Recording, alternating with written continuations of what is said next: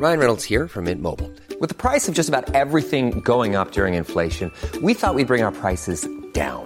So to help us, we brought in a reverse auctioneer, which is apparently a thing. Mint Mobile unlimited premium wireless. Ready to get 30, 30, bit to get 30, bit to get 20, 20, 20, bit to get 20, 20, bit to get 15, 15, 15, 15 just 15 bucks a month. So, Give it a try at mintmobile.com slash switch. $45 upfront for three months plus taxes and fees. Promo for new customers for limited time. Unlimited more than 40 gigabytes per month. Slows. Full terms at mintmobile.com. Hi, I'm Lawrence Dallaglio, host of the Evening Standard Rugby Podcast, brought to you in partnership with QBE Business Insurance. The show is available to listen to now and right up to the end of the season when the winners of the Champions Cup will be crowned at Tottenham Hotspur Stadium and the fight for the Premiership title will be decided at Twickenham. QBE is one of the world's leading insurers and they will help your business build resilience through risk management and insurance solutions. Subscribe and download now wherever you get your podcasts. Thanks for listening. ES Audio. From the Evening Standard in London, I'm Mark Blunden, and this is The Leader.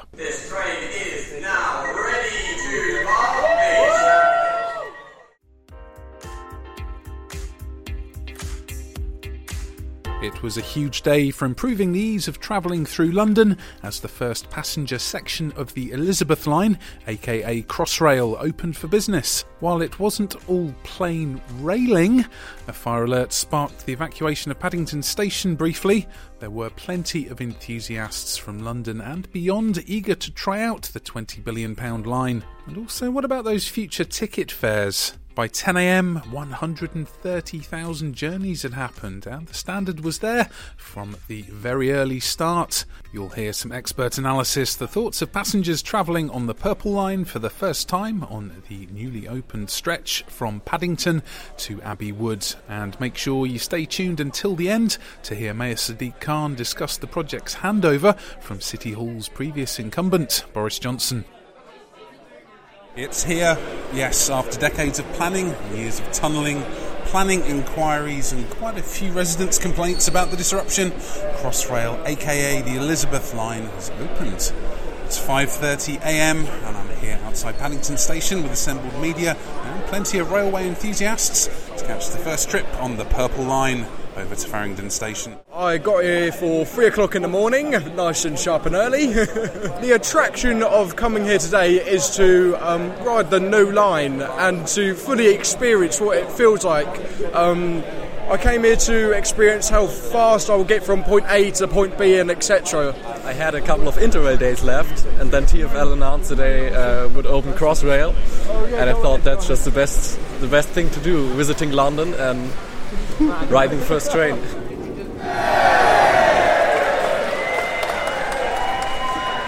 So the doors are opened. I would estimate a good couple of hundred people who are headed through down the escalators onto the concourse of the Elizabeth line. Headed down with the first tranche of passengers who are all touching their contactless cards into the um, gates as per normal on a TFL journey. And I think hopefully we'll hear a little bit more from Mayor Sadiq Khan later regarding those fares. Your Elizabeth line service to Abbey Wood via Canary Wharf. Train now approaching platform A is the Elizabeth line service, the announcer Please says. move right down the platform, move right down the train. This train is nine cars long. Please move right down the platform. I know we all want to be at the front, but please move right down the platform. Train's ready to depart. And we're off. Certainly feels more spacious than your average Jubilee or Central Line train. It's a pretty wide carriage. The ride's pretty smooth, but there is a small wobble, and as you'd expect with such new rolling stock, it is incredibly clean. The Assemble Media has alighted the train with Mayor Sadiq Khan, TFL boss Andy Byford. Ross Lydall, City Hall editor for the Evening Standard. Ross, it's a big day for Transport for London, for the Mayor. There's certainly been a lot of policy challenges getting this off the ground. What do you think this will mean for the Mayor politically now to finally have this open? Well, we actually saw it as soon as the train set off. Sadiq let out this huge sigh of relief. I think he'll be very relieved essentially to get this off his desk, out of his in tray, and it's one problem that is now solved. It's taken a long time. It's taken really since 2018 until now, so it's taken four years to solve this problem. If we think back to 2016 when Sadiq came to power, he thought he would be opening this line in December 2018. It was only in the summer of 2018, about three months before that was due to happen, that he actually realised what a mess it was in. And it's been an almighty headache. It's been something that he was able to largely pass to the side when he cleverly recruited Andy Byford as a TFL commissioner a couple of years ago, and Andy Byford really drove this forward with Mark Wild, the Crossrail chief executive. But Sadiq now is happy as Larry today. He's got a huge smile on his face. He's laughing and joking but deep down he will be so relieved that this is out of the way and also that money will start to come into TFL's coffers from this line. We should end up with you know hundreds of thousands of pounds every day now in Crossrail fares. Here we are with Transport for London Commissioner Andy Byford. So, uh, Mr. Byford, what is the significance of um, today? It's not the whole line has been opening. We've got a little bit, but people are, are going to be able to, to travel as they would on, on the other lines. Well, quite simply, this is the most historic day in TFL history for a generation. We've opened up the next phase of the transformative Elizabeth line. So, this is a real big deal. Listen to the reaction of our customers. This uh, opens up these spectacular new stations, unprecedented journey times, beautiful surroundings, whisking people from Abbey Wood through to Paddington. This is, of course, a, a deliberate strategy on our part to open in phases. The next phase, coming soon, will be in the autumn when we get Bond Street open, concurrent with having trains come in from the east, from Shenfield all the way through to Paddington, and from Heathrow and Reading all the way through to Abbey Wood. The tunnelling aspect of things, getting all the, this, this huge bore, squeezing it under central London, what were some of the logistical challenges and where I guess would be some of the, the pinch points where you're trying to squeeze in this tunnel where the existing infrastructure already sits? Mm. Tunnelling is a difficult task in any uh, environment, but doing it under central London is exponentially more difficult. You've got all the buried utilities, you've got uh, BT cables, you've got gas, you've got water, you've got uh, sewage, uh, but in London you've also got the uh, ever present uh, risk of finding unexploded World War, World War II ordnance. You've got Roman mosaics. You've got to go round skyscrapers. So, one of the particular challenges we found here was at Tot- Tottenham Court Road. You'll notice the platform is slightly curved. Why is that? It's because we went round the foundations of Centrepoint. So, this has been a huge uh, logistical challenge. I think it's an engineering triumph, and my hat goes off to the engineers on this job. Uh, what a fantastic achievement. When you started your role two years ago, what sort of, what was the handover like? What sort of state was the was the project in? What was kind of the biggest, most pressing issue? Well, we had a number of uh, things that needed to be uh, uh, expedited. Uh, first of all, the stations needed to be finished. There was quite a lot of work still to do on the stations. One of the first things I did was bring in a, a gentleman from America, an absolute world class expert on finishing stations, a guy I worked with in Toronto. I knew he was the man to get the stations finished and across the line. But then working with Mark Wild and the team, we have powered through what, was, what remained to be done trial running, trial operations, reliability running, getting the safety case all sorted, getting the assurance paperwork done. Uh, credit to the team. It's their success today. I'm merely the figurehead. Uh, I'm really proud of Mark Wild and the team. We got it done.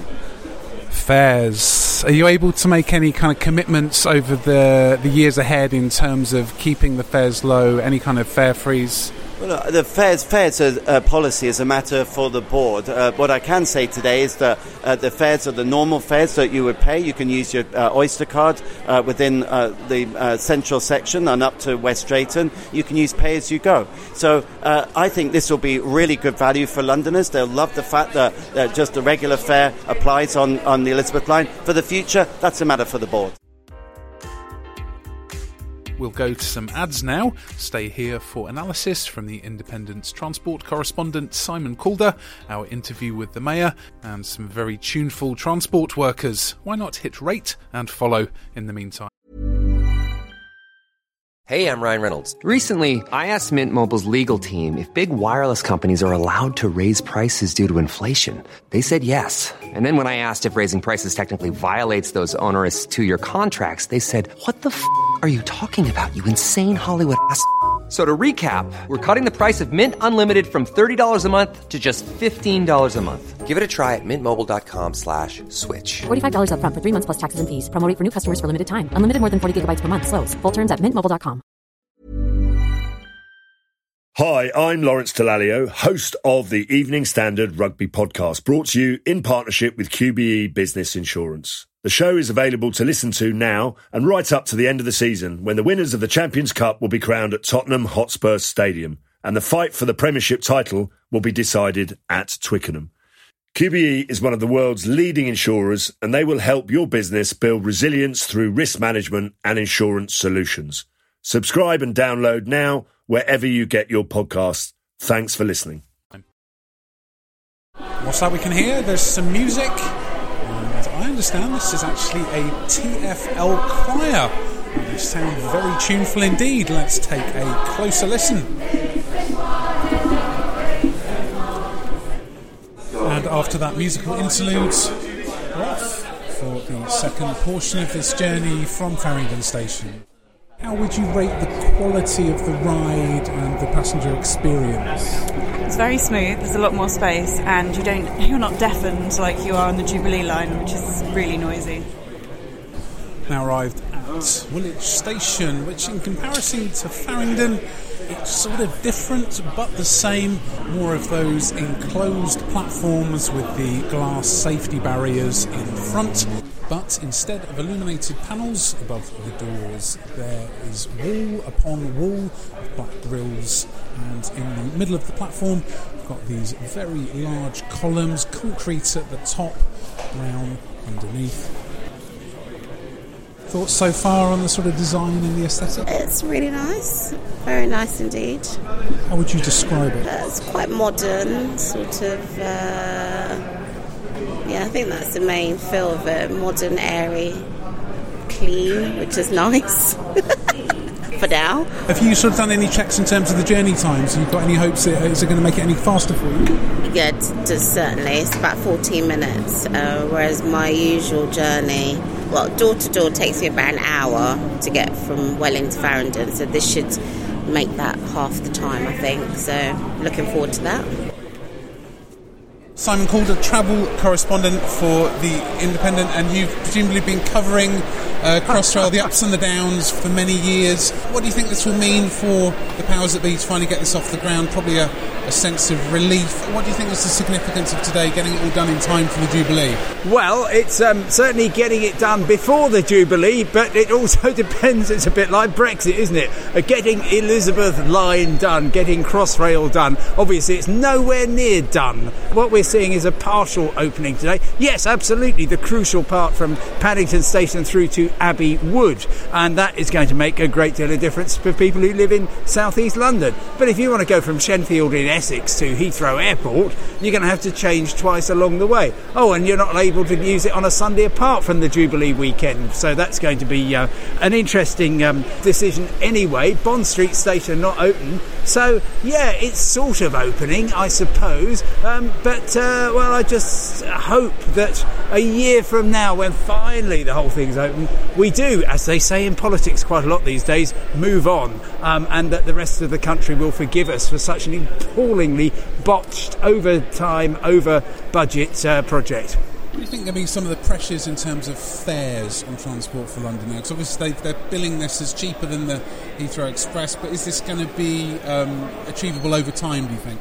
Oh, look, um, the Transport for London finances are a complete disaster anyway um, due to COVID. So, one really critical fact is that for the past three and a half years, they haven't been getting any money from the Elizabeth line on which all their projections, all their forecasts were based. I imagine that we will see fares rise over time faster even than inflation.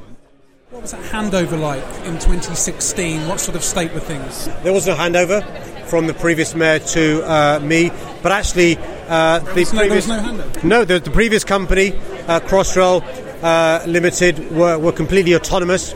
Uh, we weren't uh, allowed to interfere with the previous company, as, as indeed nor with the DFT. Both the DFT and TFL were told to keep away from the project. Uh, the first time we discovered there was problems was in August 2018.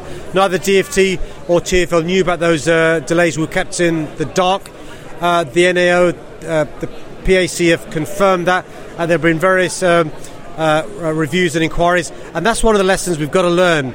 You can't have a hands-off situation. You've got to make sure you learn the lessons from this. And one of those lessons is don't have ad hoc major projects.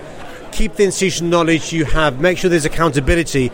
The, the signalling is the most complex of any uh, major line across the world. We've got to learn from that, but also we've got to learn that we can have major complex projects in our country. We should be incredibly proud of the ingenuity of this project, but learn the lessons as well. And finally, just on fares, are you able to make any commitments for um, the you know, for the remainder of your second term on keeping fares low for Londoners on this line? Well, my message to the government is don't micromanage TFL. Give us a long-term capital deal, but allow us allow uh, allow us to decide what the fares are, what the investment are. The government has imposed an RPI plus one increase on commuters in London. Uh, Londoners will know uh, for the first five years of my mayoralty, we froze fares. That brought in additional commuters to public transport. The best way to encourage people to use public transport is to in- invest in public transport, but to keep fares uh, low. The government should be learning from us rather than micromanaging TFL. With the cost of living crisis, can we expect a hike in the years to come? Well, if, if you know, uh, the, the government uh, wants to learn from TFL, the best thing they can learn from us is to allow us to be in charge of TFL rather than them.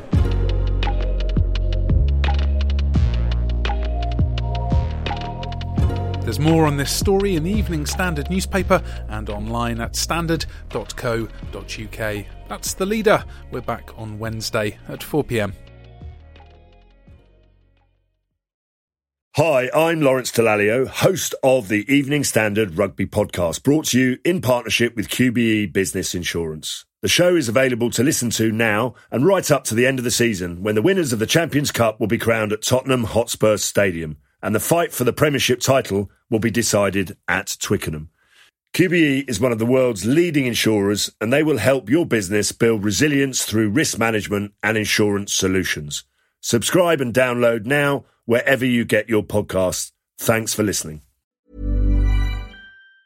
Hi, I'm Daniel, founder of Pretty Litter. Did you know cats tend to hide symptoms of sickness and pain? I learned this the hard way after losing my cat, Gingy. So I created Pretty Litter, a health monitoring litter that helps detect early signs of illness by changing colors, saving you money and potentially your cat's life. Pretty Litter is veterinarian developed, and it's the easiest way to keep tabs on your fur baby's health right at home. Go to prettylitter.com and use code ACAST for 20% off your first order and a free cat toy. Terms and conditions apply. See site for details.